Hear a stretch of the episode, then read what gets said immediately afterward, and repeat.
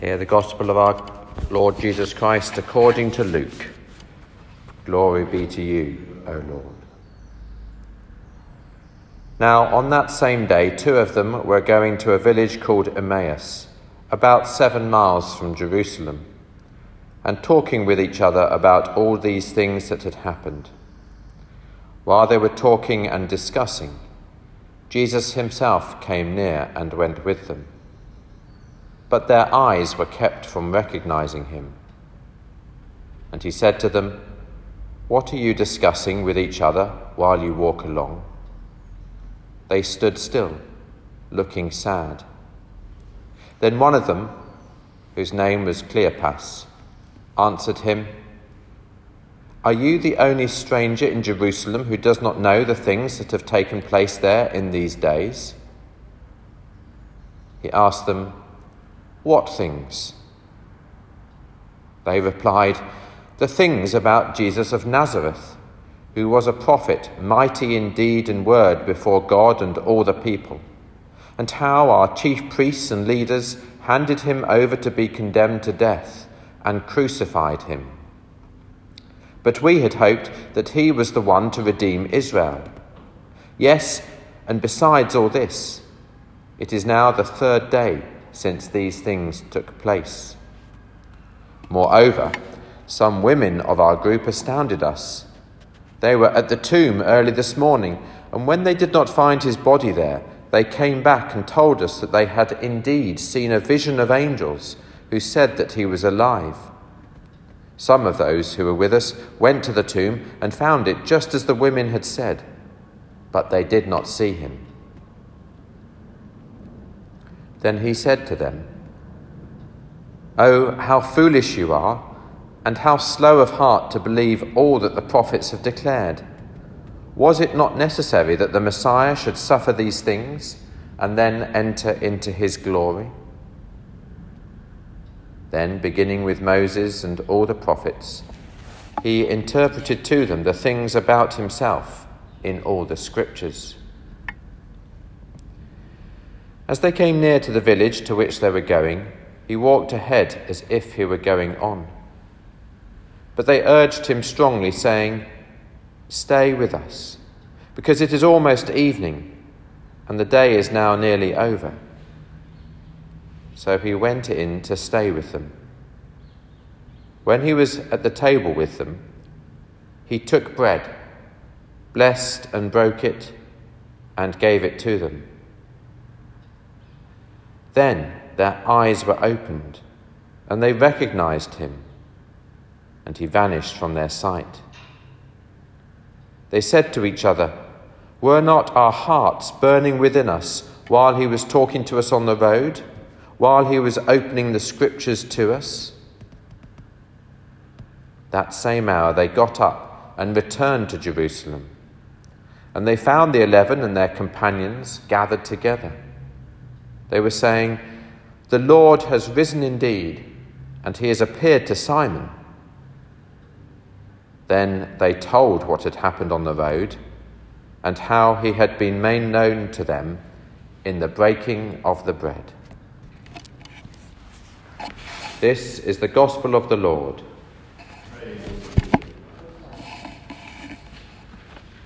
In the name of the Father, and of the Son, and of the Holy Spirit. Amen.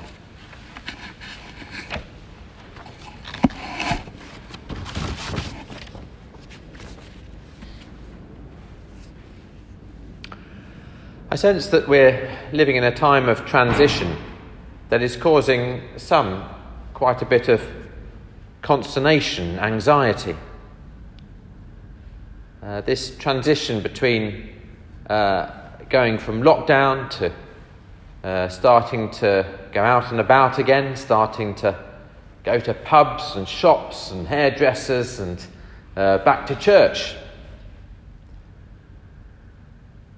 For some, that anxiety is compounded by a huge amount of busyness uh, with work and, and uh, childcare and uh, lots of other factors, uh, creating a sense of almost being overwhelmed.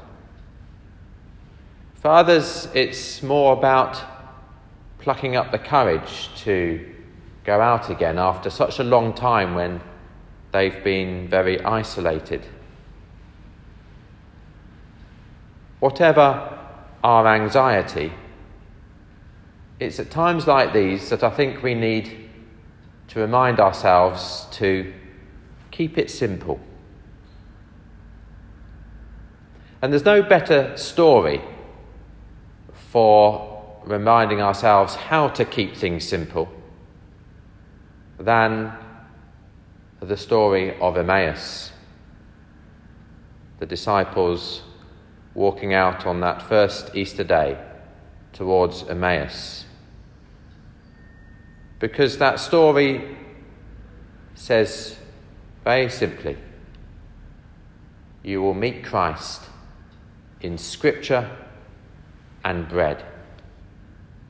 So if you wish to live the Christian life, keep it simple, keep it based on Scripture and bread. Let's just remind ourselves of some of the details. Those two disciples start with a great sense of emptiness, of hearing that the tomb was empty, of being perhaps empty of emotion, numb with their grief, certainly empty of hope. This was the person they'd put all their hope in, and he'd been taken away and crucified a sense of perhaps empty lives now that they'd travelled for so far with Jesus and now it had come to nothing. And then this stranger draws alongside them and, after listening to their description of what was going on, breaks open the scriptures for them.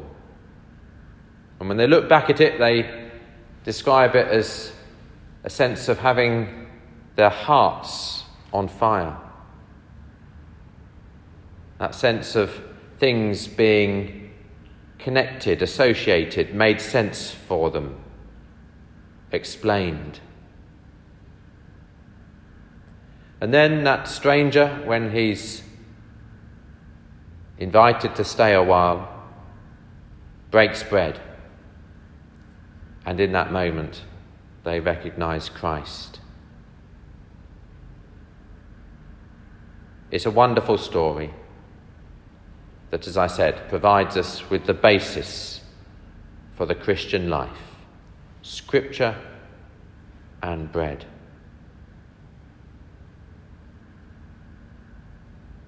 And that's been the case for Christians over the centuries no matter what persecution or peril they have faced, they have always done two things.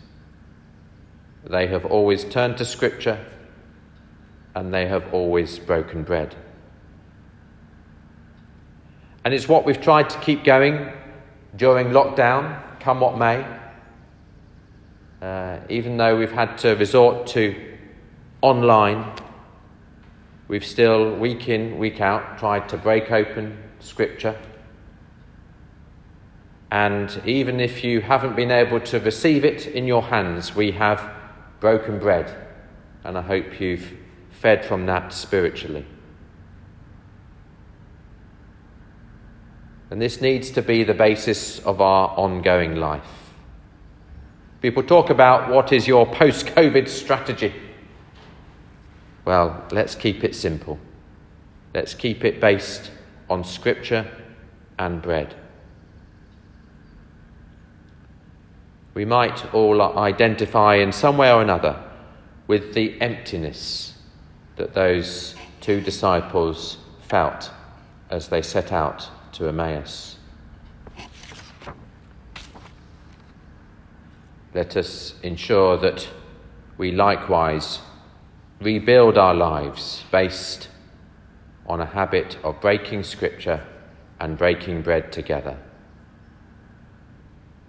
Make that part of your weekly routine, your habit, your rule of life, call it what you may. and you will not go far wrong. Amen.